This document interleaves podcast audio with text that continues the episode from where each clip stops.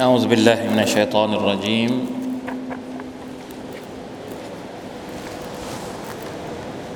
بسم الله الرحمن الرحيم.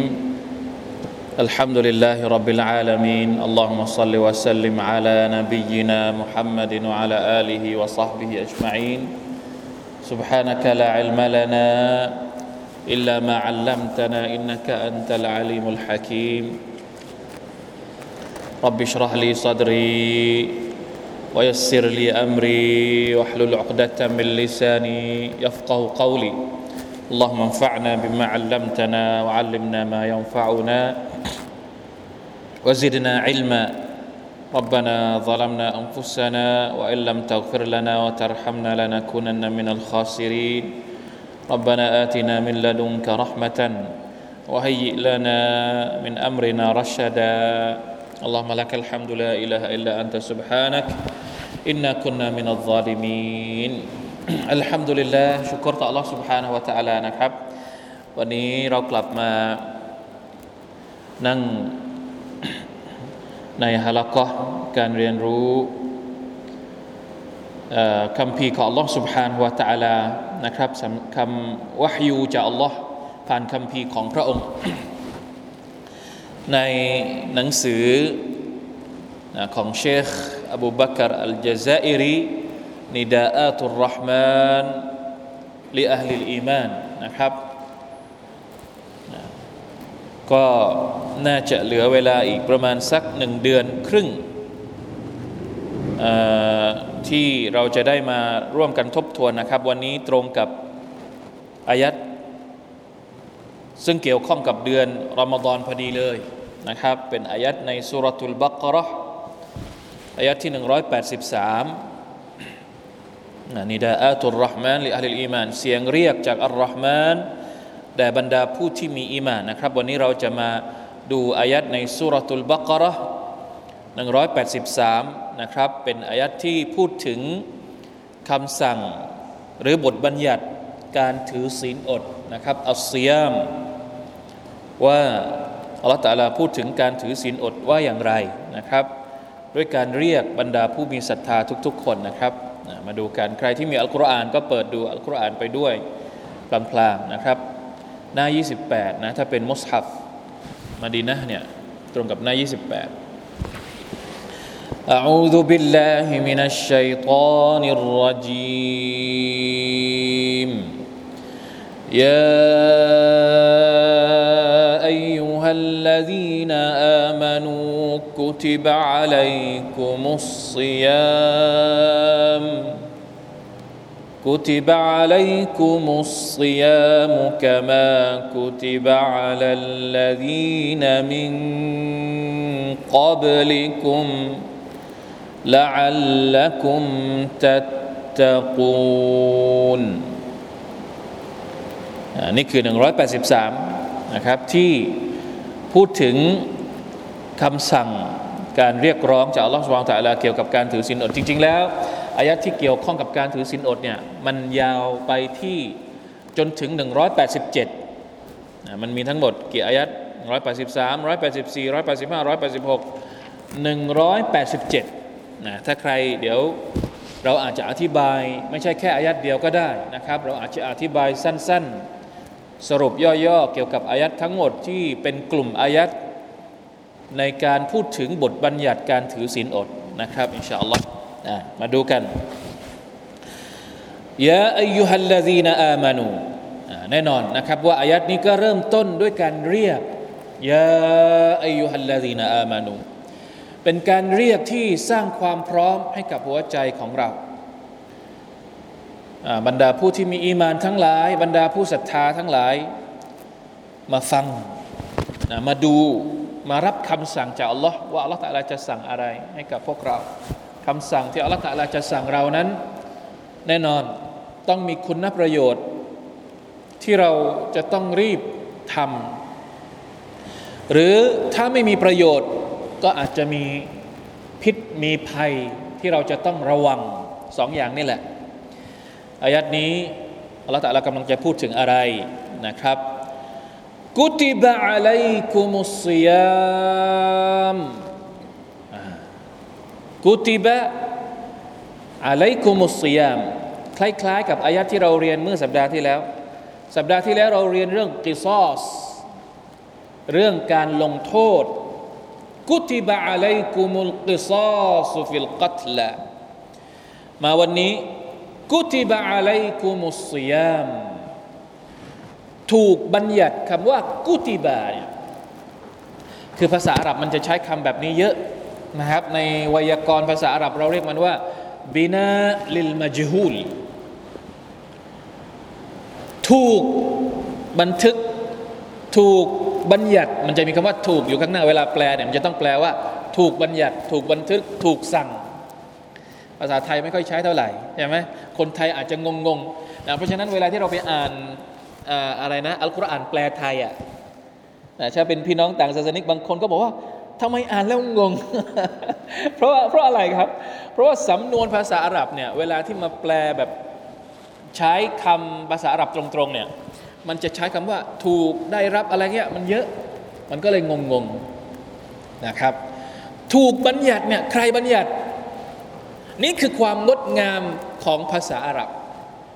จริงๆผู้ที่บัญญัติการถือศีลอดคือใคร ก็คืออัลลอฮ์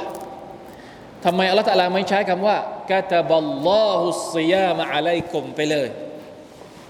อะทำไมไม่ใช้คำตรงๆทำไมต้องใช้คำว่ากุติบะถูกบัญญัติโดยที่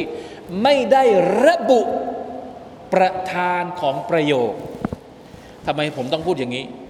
ทำไมต้องเอาภาษามาเกี่ยวข้องกับการอธิบายของเราด้วย เพราะจริง ๆ แล้วการใช้ภาษาของอัลกุรอานเนี่ยคือมันเป๊ะทำไมต้องใช้สำนวนแบบนี้ทำไมต้องใช้ประโยคแบบนี้ มีเหตุผลของมัน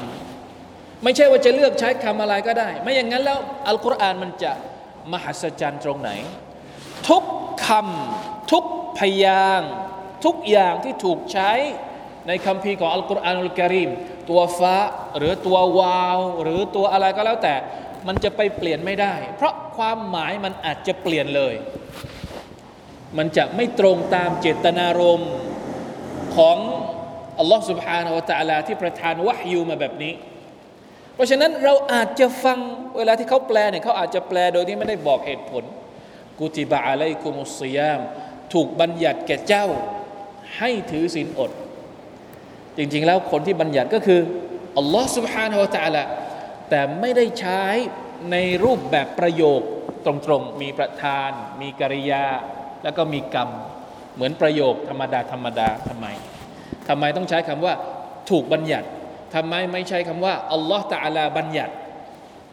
มีเหตุผล มีเหตุผลของมันนะ จริงๆแล้วอัลกุรอานนี่ถ้าเรายิ่งเรียนเนี่ยเราจะยิ่งรู้สึกถึงความงดงามของมัน เดี๋ยวผมจะอธิบายทีละนิดทีละนิดเพราะเพราะบางทีเวลาที่เราอธิบายอธิบายโดยใช้หลักภาษาหรืออะไรก็ตามเนี่ยบางทีคนฟังก็อาจจะมีความรู้สึกว่ามันยืดเยื้อเกินไป นั่นแหละที่เขาไม่ได้อธิบาย แต่สำหรับคนที่เข้าใจภาษาอาหรับเนี่ยมันแยกแยะได้นะ ระหว่างประโยคแบบนี้กับประโยคแบบนี้มันมีความสวยงามของมันพี่น้องครับอัสยาม การถือศีลอด ในภาษาอาหรับเรียกว่าอัสซิยาม คือการที่เราอัลอิมซากการที่เราระงับ การที่เราระงับจากการกิน การดื่ม การมีเพศสัมพันธ์ ไหวไหม การไม่กินอะไรเลย การเนี่ยนี่คือความหมายง่าย ๆ ของมันเลยนะครับ คือการไม่กิน ไม่กินนี่ก็คือไม่กินทุกอย่างนะ มันจะมี มันจะมีอะไรนะ สูตรสมัยใหม่ ที่เขาบอกว่าต้องเขาเรียกว่าสูตรอะไรแหละสูตรสูตรอะไรนะภาษาอังกฤษเขาเรียกว่าอะไรที่ว่าไม่กินแปดชั่วโมง ไม่กินแปดชั่วโมงตรงนี้คือไม่กินข้าวไม่กินอะไรเลยเขาเรียกว่าอะไรสักอย่างหนึ่ง IF IF อะไรหรือเปล่านะก็คือการระงับไม่กินเหมือนกัน แต่ไม่กินเฉพาะของหนัก อนุญาตให้กินน้ำได้ IF เนี่ยกินน้ำได้ แต่เสียมของเราเนี่ยน้ำก็กินไม่ได้ น้ำก็กินไม่ได้ แล้วมีเวลาด้วย เวลาก็คือของเราตั้งแต่นะนี่คือกำหนดเวลาการถือศีลอดก็คือตั้งแต่ขึ้นฟาจารซอฮิฟาจารซาดิกฟาจัดเนี่ยก็คือเส้นแสงบนท้องฟ้า ไม่ใช่ดวงอาทิตย์ขึ้นนะ ก่อนดวงอาทิตย์ขึ้น เวลาฟาจัดซาดิกก็คือเวลาเข้าละหมาดซูบนั่นเอง ตั้งแต่เข้าละหมาดซูบจนกระทั่งดวงอาทิตย์ตกดิน นั่นก็คือเวลาละหมาดมักริบสุยามช่วงเวลานี้ ระงับเลยอพอถึงเข้าเวลาซุปเปอร์ปุ๊บกินอะไรไม่ได้ละ กินน้ำก็ไม่ได้นะครับ อาหารหนักก็ไม่ต้องพูดถึง จนกระทั่งถึงเวลาละหมาดมักริบถึงจะกินได้ เป็นการถือศีลอดตามบทบัญญัติของอิสลาม โดยปกติมนุษย์เราฟิตรอหรือธรรมชาติของมนุษย์เราเนี่ยมันไม่กินไม่ได้ คนทั่ว ๆ ไปเนี่ยชอบกินชอบดื่มถูกต้องไหมครับ โดยทั่วไปเลยเราไม่ชอบหรอกการที่ต้องมานั่งอดมานั่งอะไรเนี่ย ฟังแป๊บฟังเว็บแรกเนี่ยมันจะรู้สึกหนักคำสั่งเนี่ยมันจะรู้สึกหนักถ้าอัลลอฮฺตาลาบอกว่า พระองค์บัญญัติให้พวกเจ้าเนี่ยอดอาหาร ฟิตรอของเราเนี่ยอาจจะมีความรู้สึกโอ้อะไรอะอยู่ดีๆ ให้มาอดอดอาหาร ดังนั้นลักษณะการใช้คำเนี่ยจึงไม่ใช้ประธาน กิริยาแล้วก็กรรมพอจะมองออกได้ยัง ว่าทำไมพระองค์ใช้คำว่า กุติบาใช้รูปแบบของการไม่ระบุประธานของประโยค เพื่อจะทำให้สิ่งที่มันหนักในความรู้สึกของเราเนี่ยมันมีความรู้สึกว่าเฮ้ยมันไม่ได้หนักกุติบาใช้ให้มันรู้สึกว่ามันซอฟลง เหมือนกัลกิซอสอัลกิซอสก็เช่นเดียวกันอันการกิซอสที่เราเห็นไหมมันหนักไหมกิซอสเนี่ยการลงโทษเนี่ย เพราะฉะนั้นเวลาที่ใช้คำว่ากุติบาเนี่ยมันจะทำให้ความรู้สึกของคนฟัง มีความรู้สึกว่า มันรับได้ มันไม่ได้มันไม่ได้รู้สึก อึ้งจนกระทั่งแบบนั่งแบบ โอ้โหทำไมต้องบัญญัติอะไรที่มันยากๆอย่างนี้ เข้าใจหรือยังครับ ว่าเหตุผลที่ใช้บินะลิลมาจูลเนี่ยมันจะให้ความรู้สึกแบบนี้ ถูกบัญญัติแก่เจ้าอ่าจะได้มีความรู้สึกว่าอ่าไม่ไม่ดิเรกจนเกินไป มีความมีความเขาเรียกว่าอะไรนะตะล่อมตะล่อมเพื่อให้มีความรู้สึกว่ายอมรับโดยดุษฎีแล้วยังไม่พอกามาคุติบะอัลลดีนมินกับลิกุมเพิ่มเข้าไปอีก เพิ่มความรู้สึกให้มีความรู้สึกว่าคำสั่งบทบัญญัติของการถือศีลอด ตรงนี้ที่เราบัญญัติให้แก่พวกเจ้าเนี่ย ไม่ได้บัญญัติแก่พวกเจ้า เราไม่ได้รังแกเจ้านะ ไม่ใช่ว่าเอาประชาชาติของมุฮัมมัดเนี่ยต้องถือศีลอดอัลลอฮฺตะลาบังคับให้คนที่เป็นประชาชาติในยุคของท่านนาบีมุฮัมมัดสุลลัลลอฮุอะลัยฮิวะสัลลัมต้องถือศีลอด ในขณะที่ก่อนหน้านี้ ไม่เคยมีบทบัญญัตินี้ เหมือนอัลลอฮฺตะลาจะรังแกเราหรือเปล่าอะไม่ใช่ บัญญัติการถือศีลอดเนี่ยมีมาทุกยุคสมัยในบรรดา อัมบียะในบรรดานาบี ในชริอัตก่อนๆกก็มี มีบทบัญญัตินี้เหมือนกัน เพียงแต่ว่า รูปแบบอาจจะแตกต่างกัน เป็นบทบัญญัติการถือศีลอดนะ แต่รูปแบบอาจจะแตกต่างกัน มาชาอัลลอฮ์นะเหตุผลอะไรที่อัลลอฮ์สุบฮานาวะตะอาลาต้องการให้เราเนี่ยถือศีลอดอดอาหาร พูดง่าย ๆ ว่าทำไมอัลลอฮ์ตาลาต้องการให้เราเนี่ยมีการอดอาหารบ้าง ไหนใครลองอธิบายเขาเรียกว่าเชิงเชิงสุขภาพดู เราอาจจะเคยได้ยินนะ ที่เขาบรรยายเกี่ยวกับพวกหมอพวกบุคลากรทางสาธารณสุขที่มาบรรยายเกี่ยวกับการอดอาหาร หรือทุกวันนี้เนี่ยอย่างที่ผมบอกเมื่อกี้ไอ้โปรแกรมที่เขาเรียกว่า IF เนี่ยเนี่ยใครที่ต้องการจะรักษาหุ่น ใครต้องการจะลดน้ำหนักเนี่ยมันมีหลายวิธีมากนู่นนี่นั่น แต่มันก็มีวิธีหนึ่งที่เรียกว่า วิธีการทำให้หิว วิธีการทำให้หิวสุภาพนั่นหรอเห็นไหมถ้ามันไม่ดีจริงอัลลอฮฺจะบัญญัติทำไม สมัยก่อนไม่มีใครมาพูดหรอกไอไอเอฟไอยิ่งหิวยิ่งดี แต่ท่านนบีสุลต่านสัลลัมก็รับว่าอยู่มาจากอัลลอฮฺแล้วมามอบให้กับบรรดาประชาชาติของท่านแล้ว โดยที่ไม่ได้มาบอกว่ามันดีอย่างง้นมันดีอย่างนี้ คนรุ่นหลังนี่หรอกในยุคเรานี่หรอกที่มาบอกว่าอ๋อถ้าอดอาหาร4ี่สามชั่วโมงเจ็ดแปดชั่วโมงครับเออมันจะดีต่อร่างกายยังไงบ้าง มันจะสร้างเซลล์อะไรบ้างนู่นนี่นั่นเยอะแยะไปหมดเลย เห็นไหมสมัยก่อนไม่ได้มีการพิสูจน์ ไม่มีใครไปพิสูจน์หรอกว่าเออการถือศีลอดมันดีหรือไม่ดี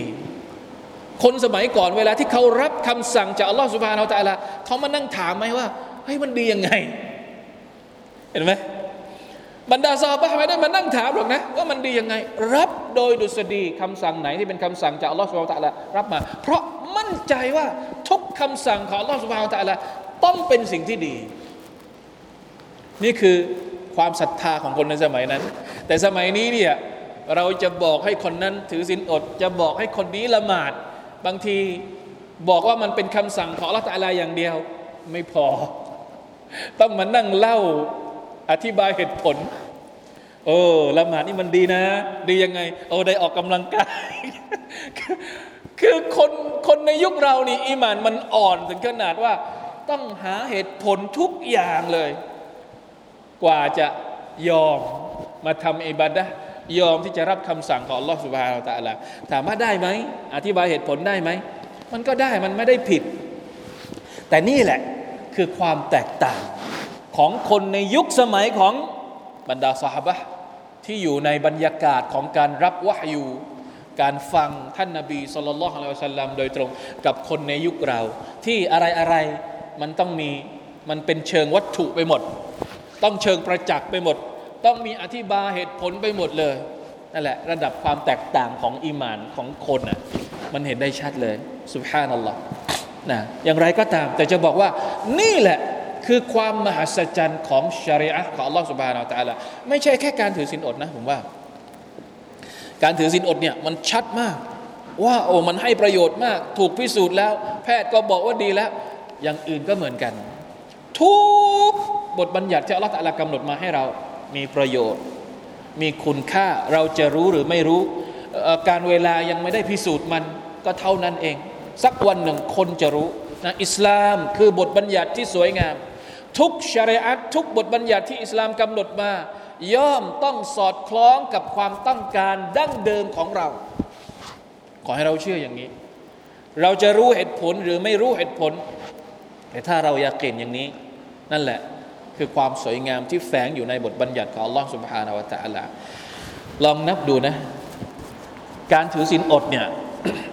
ในเมื่อพูดถึงการถือศีลอดเลยซึ่งมันเป็นหนึ่งในจำนวนรุกลอิสลามทั้ง 5 ประการ มันไม่ใช่แค่บทบัญญัติธรรมดาธรรมดา มันไม่ มันไม่เหมือนกับออะไรนะ บทบัญญัติเรื่องอะไรอะเรายังไม่ได้บทบัญญัติให้ซิกเกตให้ แต่การถือศีลอดเนี่ยมันเป็นหนึ่งในจำนวนเสาหลักห้าประการของศาสนาอิสลาม มุสลิมจะต้องยอมรับ ถ้าไม่ยอมรับนะยอมรับก่อนจะทำหรือไม่ทำคนละเรื่องกันทำได้หรือทำไม่ได้คนละเรื่องกัน แต่ยอมรับก่อนว่ามันเป็นบทบัญญัติจากอัลลอฮ์สุบฮานาวะตะอัลาในจำนวนห้าอย่างเนี่ย เราย้อนกลับไปนิดนึงนะ เดี๋ยวจะอธิบายให้เห็นถึงความสวยงามของการถือศีลอด ไอ้ห้าอย่างที่มันเป็นหลักรุกลอิสลามทั้งห้าอย่างเนี่ยมันตอบสนองฟิตรห์หรือความต้องการดั้งเดิมของมนุษย์ทั้งหมดเลย ลองช่วยกันวิเคราะห์ดูหน่อยหนึ่งคืออะไรครับ หลักการอิสลามข้อที่หนึ่งการชาฮัดะอัชฮะดุอัลลอฮ์อิลาฮะอิลลัลลอฮ์อัชฮะดุอันนะมุฮัมมัดรอซูลุลลอฮ์ ข้อที่สองการละหมาดข้อที่สามการจ่ายสกาดข้อที่สี่การถือศีลอดและข้อที่ห้าคือการละหมาดห้าอย่างนี้เป็นสิ่งที่พวกเราทุกคนมีความจำเป็นหมดเลย มนุษย์โดยภาพรวมมีความต้องการห้าอย่าง ตอบโจทย์อะไร อันแรกเลยลาอิลาฮะอิลลัลลอฮ์อัชฮะดุอัลลาอิลาฮะอิลลัลลอฮ์วะอัชฮะดุอันนะมุฮัมมัดอัลรอซูลุลลอฮ์เกี่ยวกับอะไรครับเรื่องนี้ เกี่ยวกับความเชื่อ เกี่ยวกับการเอติกาดเกี่ยวกับความศรัทธา มนุษย์ทุกคนต้องการความเชื่อ เพียงแต่ว่าความเชื่อของนายกออาจจะเป็นความเชื่อที่ผิด ความเชื่อของนายอลิฟ อาจจะเป็นความเชื่อความเชื่อที่ถูกต้องแค่นั้นเอง มนุษย์ทุกคนอยู่ไม่ได้ถ้าไม่มีความเชื่อ บางคนอาจจะเชื่อในดวงอาทิตย์ บางคนเชื่อในดวงจันทร์ บางคนเชื่อในพระสมุทรบางคนเชื่อในเยอะแยะไปหมดเลย บางคนเชื่อในดวง บางคนเชื่อในอะไรต้นไทรทำไมต้องเชื่อ เพราะอะไร บางทีเราก็อธิบายไม่ถูก แต่มันเป็นฟิตรห์ที่อัลลอฮฺตะลาใส่เข้าไปในตัวมนุษย์ว่าเกิดมาแล้วเนี่ยหัวใจมันมีความเชื่อว่าจะต้องมีอะไรบางอย่างหนึ่งที่ตัวเองจะต้องไปพึ่งพิง เพราะฉะนั้นไอความเชื่อที่มันหลากหลายทั้งหมดเนี่ยอัลลอฮฺตะลาบอกว่ามีอยู่แค่หนึ่งเดียวเท่านั้นที่เป็นความเชื่อที่ถูกต้อง นั่นก็คือละอิลาฮะอิลลัลลอฮ์จบ ฟิตรห์ในเรื่องของความการที่หัวใจของมนุษย์ต้องการที่พึ่ง ให้พึ่งใครละอิลาฮะอิลลัลลอฮ์เท่านั้น มาถึงรุกกลข้อที่สองการละหมาดมันตอบโจทย์ หรือว่ามันตอบสนองความต้องการของมนุษย์ในเรื่องอะไร มีความเชื่อแล้วต้องมีอะไรต่อ ต้องมีพิธีกรรม เห็นไหมคนที่เชื่อในดวงอาทิตย์อ้าวก็ก็พยายาม หาพิธีกรรมที่จะไปบูชาดวงอาทิตย์ ไอคนที่เชื่อในความรัก เพิ่งผ่านไปเมื่อคืนเมื่อวาน ใช่ไหม ก็จะต้องหาพิธีกรรมพยายามคิดพิธีกรรมที่จะบูชาความรักสุภาพนัลลอฮ์ผมเห็นแล้วน่าสงสารมาก สับสน มันมันอยู่นู่นไอไอไอวันแห่งความรักเมื่อวานนะนะมันเกิดที่ไหน นู่นต้นตอของมันอยู่ที่สมัยกรีกโบราณนู่นแต่ปรากฏว่าคนแถวบ้านเราเนี่ยไปเอาดอกกุหลาบไปไปให้กับ ช้าง รูปช้างรูปอะไรก็ไม่รู้ แล้วมันเกี่ยวอะไรอะกับไอ้ไอ้ไอ้ที่มันอยู่ที่กรีกกับไอ้มันที่อยู่ฝากตะวันออกมันเกี่ยวตรงไหนไม่เข้าใจเหมือนกัน แต่จะบอกว่านี่แหละพิธีกรรม เชื่ออะไรบางอย่างแล้ว ก็พยายามที่จะหาพิธีกรรม พยายามคาดเดาว่า เออ พิธีกรรมเนี้ยมันตอบสนองต่อ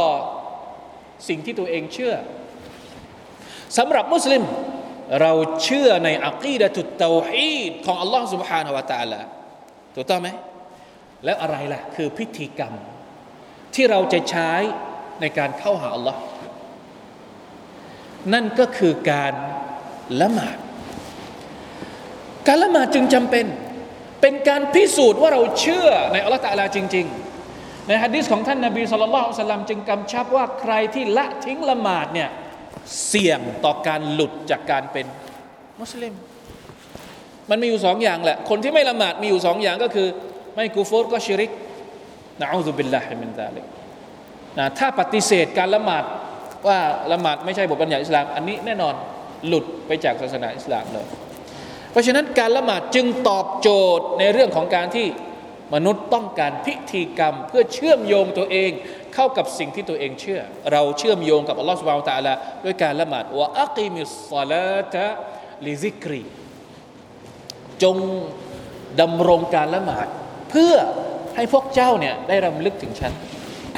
อันนี้คือข้อที่สองมาถึงเรื่องการสกาดข้อที่สามรุกลอิสลามข้อที่สามทำไมต้องมีสกาดสกาดนี่เกี่ยวข้องกับอะไร เกี่ยวข้องกับเงิน เกี่ยวข้องกับปศุสัตว์ เกี่ยวข้องกับผลผลิตทางการเกษตร เกี่ยวข้องกับการค้าขาย พูดง่าย ๆก็คือเกี่ยวข้องกับระบบเศรษฐกิจ เพราะอะไร เพราะทุกวันนี้เนี่ยเราหมุนเวียนอยู่กับอะไร อยู่กับการทำมาหากิน ต้องเพาะปลูกเพื่อจะเอาพืชผลที่เราเพาะปลูกเนี่ยเอามากิน ต้องเลี้ยงสัตว์ เพราะว่าจะได้เอาแพะเอาวัวที่เราเนี่ยมาเชือดเอาเนื้อมากิน ใช่ไหม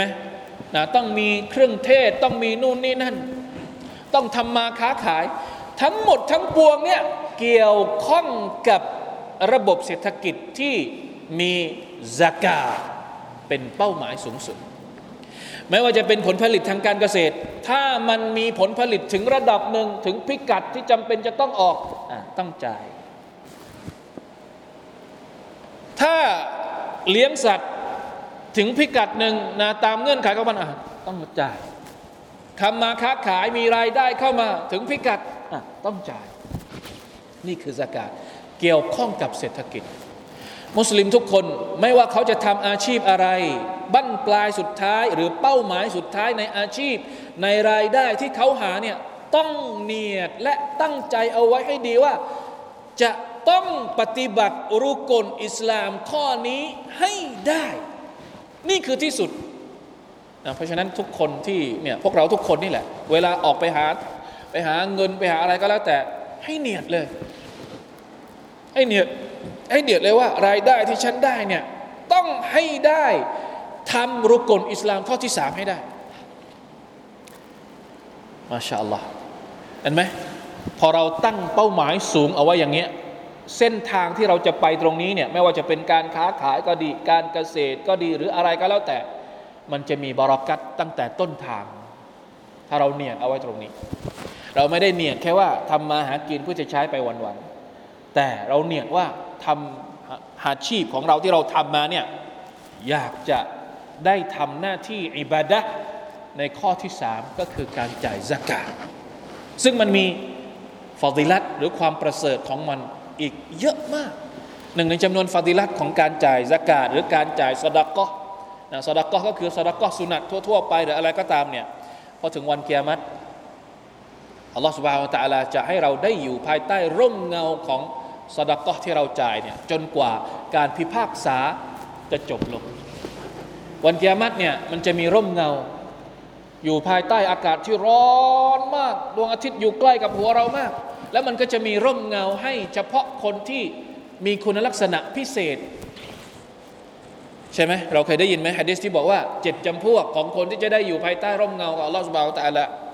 หนึ่งในจำนวนจำพวกคนที่จะได้อยู่ร่มเงาของอัลลอฮฺสุบฮานตะละก็คือคนที่บริจาคด้วยมือขวา แล้วพยายามที่จะให้มันบริสุทธิ์ใจอะเป็นการอุปมาอุปไมยว่า บริสุทธิ์ถึงขนาดไหน บริสุทธิ์ถึงขนาดว่า มือซ้ายของตัวเองเนี่ยก็ยังไม่รู้ว่ามือขวาบริจาคไปแล้ว คือต้องการความบริสุทธิ์ใจ อันนี้เป็นการอุปมาอุปไมยนะ เพราะฉะนั้นหนึ่งในจำนวนร่มเงา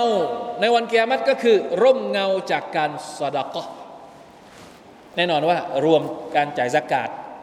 สกาดก็คือสดากะวาจิบประเภทหนึ่งสดากะประเภทหนึ่ง แต่เป็นสดากะวาจิบ อัลลอฮฺตะลาจะให้ร่มเงาของการสดากะเนี่ยมาบิดปิดบังเราจากความร้อนในวันอาคราจนกระทั่งนะตั้งแต่ไหนตั้งแต่เริ่มต้นการตั้งศาลพิจารณาคดีของอัลลอฮฺตะลาในวันเกียรติเนี่ยอัลลอฮฺอักบัรกว่าจะจบนะมนุษย์มีตั้งเท่าไหร่เราลองคิดดู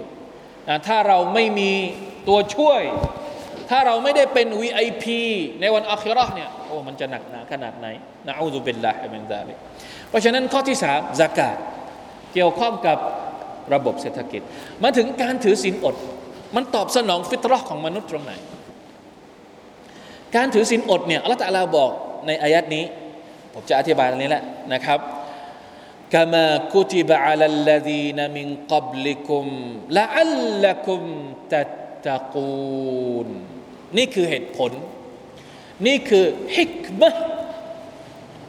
วิทยาปัญญา เหตุผลที่อยู่เบื้องหลัง ที่อัลลอฮฺสุบไบร์ตะละบัญญัติการถือศีลอดให้กับมนุษย์ ต้องการให้มนุษย์นั้นมีความเป็นมุตตะกีนอัลละอัลละกุมตัตตะกูนเผื่อว่าพวกเจ้านั้นจะได้มีความสำรวม ความยำเกรง ความตักวาต่อ Allah سبحانه และ تعالى ตักวาเนี่ยมันเกี่ยวข้องกับอะไรครับ มันเป็นสิ่งที่มนุษย์จำเป็นต้องมีในชีวิตของตัวเองอะ่ะมันเกี่ยวข้องกับอะไร พิธีกรรมมีแล้ว เศรษฐกิจมีแล้วอะไรที่เรายังต้องมีในชีวิตของเราแต่ละวัน เราเรียกมันว่า ศีลธรรม จัญญาและมารยาทนี่สอดคล้องกับความต้องการของมนุษย์ การถือศีลอดเนี่ยเหมือนเป็นสัญญลักษณ์ในเรื่องของการที่จะฝึกฝนมนุษย์ ให้เป็นคนที่มีศีลธรรมละอัลละกุมตัตตะกูลมีความสำรวมมีความยำเกรงต่ออัลอสุบานตะอัลาก็คือคนที่มีจิตใจงดงามอัตตักวาฮาฮุนะท่านนบีสุลต่านบอกว่าตักวาอยู่ตรงนี้ตักวาอยู่ตรงนี้ตักวาอยู่ตรงนี้ การถือศีลอดเนี่ยเหมือนเป็นการขัดเกลาจิตใจ ให้สะอาด ถือศีลอดอดอาหาร ขัดเกลาจิตใจได้ยังไงอะมาจะอธิบาย บางทีพวกเราก็ไม่ไม่เคยไม่เคยสังเกตตัวเองใช่ไหมพอถึงเดือนบวชเราก็บวชไปปกติ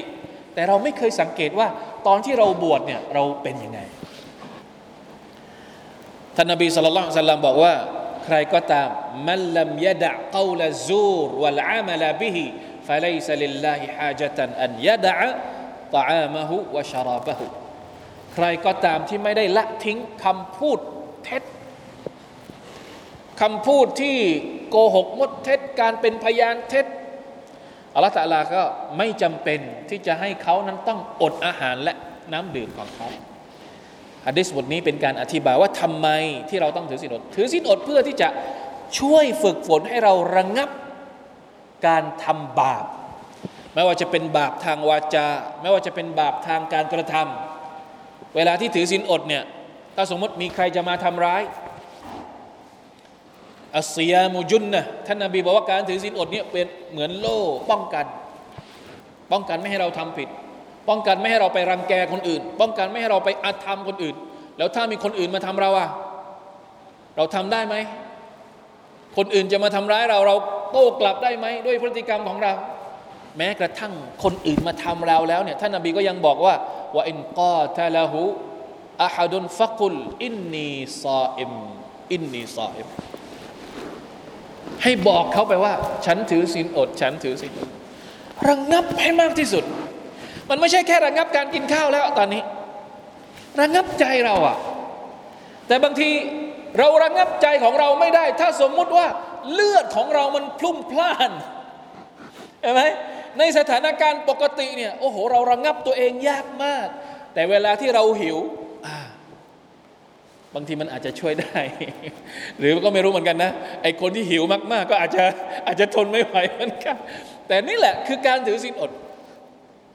การถือสินอดคือต้องการให้เราฝึกตัวเองในการระงับ ระงับจากสิ่งที่ผิด เพราะอะไรเพราะการถือสินอดเนี่ยเรากำลังระงับสิ่งที่ฮาลาล ในวันปกติเราสามารถที่จะกินอะไรก็ตามที่เราอยากจะกินได้กินข้าวขนมจีน กินข้าวยำกินข้าวมันกินอะไรก็แล้วแต่พอถึงเดือนบวชเดือนถือสินอดเฮ้ย ของที่ฮาลาลชัดๆอะเรายังอดได้ แล้วทำไมพอถึงวันที่เราไม่ต้องถือศีลอดเนี่ย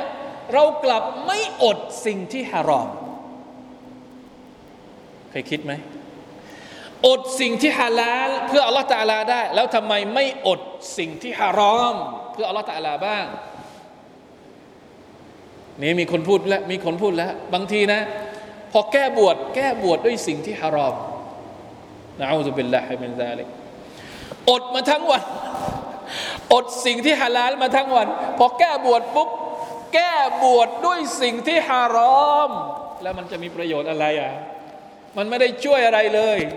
ไม่ได้มีฮิกมะไม่ได้มีเหตุผลจากการถือศีลอดเลย ถ้าเราเป็นอย่างนี้นะอูดุบิลลาฮิมินซาลิกละอัลละกุมตัตตะกุนฝึกศีลธรรมในหัวใจ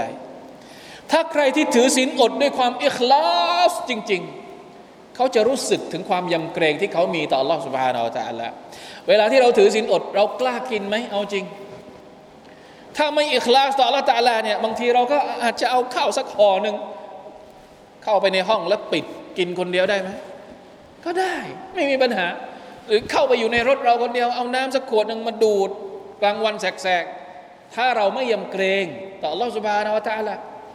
แต่เนื่องจากคนที่ถือศีลอดด้วยความยำเกรงต่อพระสุบตาลาเนี่ยเขาบริสุทธิ์ใจต่อพระองค์จริง ๆ อย่าว่าแต่ข้าวหนึ่งห่อหรือน้ำหนึ่งขวดเลย แม้แต่หยดเดียวเนี่ยก็ไม่สามารถที่จะให้มันผ่านคอของเราลงตกลงไปถึงท้องได้เลย ทำไมอะถามว่ามันเกิดสภาวะแบบนั้นได้อย่างไร เพราะเรากำลังเชื่อมโยงตัวเองกับอัลลอฮฺสุบฮานตะลาและนี่แหละคือสภาพของการตักกวาและการถือศีลอดก็ก็คือการฝึกฝนในเรื่องราวนี้ ใหญ่หลวงมากนะครับละอัลละกุมตัตะกูลคำนี้เนี่ยมหาศาลมาก ยิ่งใหญ่มาก แล้วผลตอบแทนในการถือศีลอดเนี่ยไม่เหมือนกับผลตอบแทนของอิบาดะอื่น ๆเลยอัสซิยามุลีวะอานะอัจซีบิฮิอัลลอฮฺตะลาบอกว่า การถือศีลอดนั้นเป็นสิทธิของฉัน ฉันจะตอบแทนบ่าวของฉัน โดยที่ไม่บอกให้เขารู้ เป็นรางวัลที่รอเซอร์ไพรส์อัลลอฮฺตะลาจะเซอร์ไพรส์เราในวันกิยามะฮ์แต่เงื่อนไขก็คือ ถือศีลอดด้วยความอิคลาศเท่านั้น อันนี้แหละสำคัญ มันเกี่ยวข้องหลายอย่างเราเคยพูดถึงการความอดทนใช่ไหมครับ ความอดทนเนี่ยอัลลอฮฺตะลาจะให้ผลตอบแทนโดยที่ไม่คำนวณเหมือนกัน إنما يوفى الصابرون أجرهم بغير حساب คนที่มีความอดทนเนี่ยก็จะได้รับผลบุญจากอัลลอฮฺตะลาโดยที่ไม่คำนวณให้ไปเลย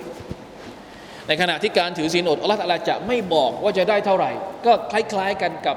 การอดทน เพราะว่าสองอย่างนี้มันมีสิ่งที่เป็นอะไรเขาเรียกนะ คุณลักคุณลักษณะร่วมกันอยู่ การถือศีลอดนี้ต้องอดทนไหมต้องอดทนนะต้องอดอดข้าวเนี่ยมันหิวเนี่ยต้องอดทนจนกว่าเราจะละศีลอดได้เสร็จ เพราะฉะนั้นผลบุญของมันจึงใกล้เคียงกัน ไม่บอกให้รู้ คอยไปรับเอาในวันอาคราเองอัลลอฮฺอัลลอฮ์เห็นไหม พอเราอธิบายทีละอย่างทีละอย่างทีละอย่าง เราเอาฮะดีษของท่านนาบีสุลต่านสลลัมที่พูดถึงการถือศีลอด ที่พูดถึงความประเสริฐของการถือศีลอด มีใครบ้างที่ไม่อยากจะถือศีลอด นั่นแหละสำหรับคนที่มีความบริสุทธิ์ใจต่อละตาลาจริง ๆ เวลาที่ได้ยินว่ารอมฎอนจะมาถึงแล้ว อืหัวใจของเขาจะรู้สึกเลยว่า อยากจะเจอกับมัน อันนี้เราไม่ต้องมามาแสดงตนแสดงตัวเรารู้ตัวเรารู้ตัวเราเอง นะเรารู้ตัวเราเองว่า เวลาที่เราได้ยินว่าอารอมฎอนจะมาถึงแล้ว ประมาณสักเดือนหนึ่งหรืออะไรเนี่ยความรู้สึกของเราเป็นยังไงให้ถามตัวเองนะถ้าเรารู้สึกว่าโอ้มาอีกแล้ว ยังไม่ทันหายเหนื่อย เหมือนเพิ่งผ่านไปเมื่อเมื่อเมื่อวันก่อนนี่เองมันจะมาอีกแล้วแสดงว่าเรายังไม่เข้าไม่เข้าใจจริง ๆ ว่ารุกลอิสลามข้อที่สี่การถือศีลอดเนี่ยถูกบัญญัติมาเพื่ออะไรนะครับ สุบฮานัลลอฮ์อัลลอฮฺอักบัรอะไม่ทันละ ไม่ทันที่จะอธิบาย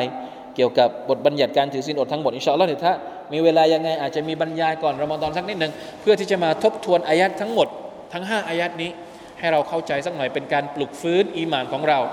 เกี่ยวกับบทบัญญัติในการถือศีลอดอีกครั้งหนึ่งนะครับรุกลอิสลามข้อที่5นะพูดไปแล้วก็อาจจะพูดให้จบเลย เดี๋ยวเดี๋ยวอาจจะไม่จบตอนนะรุกลอิสลามข้อที่5ก็คือการไปทำฮัจญ์ มันตอบโจทย์ ความสอดคล้องกับความต้องการของเราตรงไหนอะมนุษย์ต้องมีความเชื่อตอบโจทย์ด้วยรุกลอิสลามข้อที่หนึ่งมนุษย์ต้องมีพิธีกรรมที่ตอบสนองความเชื่อของตัวเอง ก็มีรุกลอิสลามข้อที่สองการละหมาดมนุษย์ต้องมีการปฏิสัมพันธ์ ต้องมีการทำธุรกรรม ต้องมีการค้าขาย ต้องมีการทำ อาชีพอตอบโจทย์ด้วยรุกลอิสลามข้อที่สามสากาศมนุษย์มีความต้องการในเรื่องของศีลธรรมจัญญาตอบโจทย์ด้วยรุกลอิสลามข้อที่สี่การถือศีลอด แล้วข้อที่ห้านี่แหละมันเป็นความต้องการในข้อไหน มันเป็นสัญญลักษณ์ในเรื่องของฟิตรห์ของเราในเรื่องอะไร การทำฮัจคืออะไรครับ การที่เราส่งตัวแทนของเรา ตัวแทนของมุสลิมจากทั่วโลก จากประเทศไทยไป จากจีนไป จากอินโดไป จากญี่ปุ่นไป จากอเมริกาไปจากยุโรปไป มาจากทั่วโลกไปที่มักกะไปรวมอยู่ที่เดียว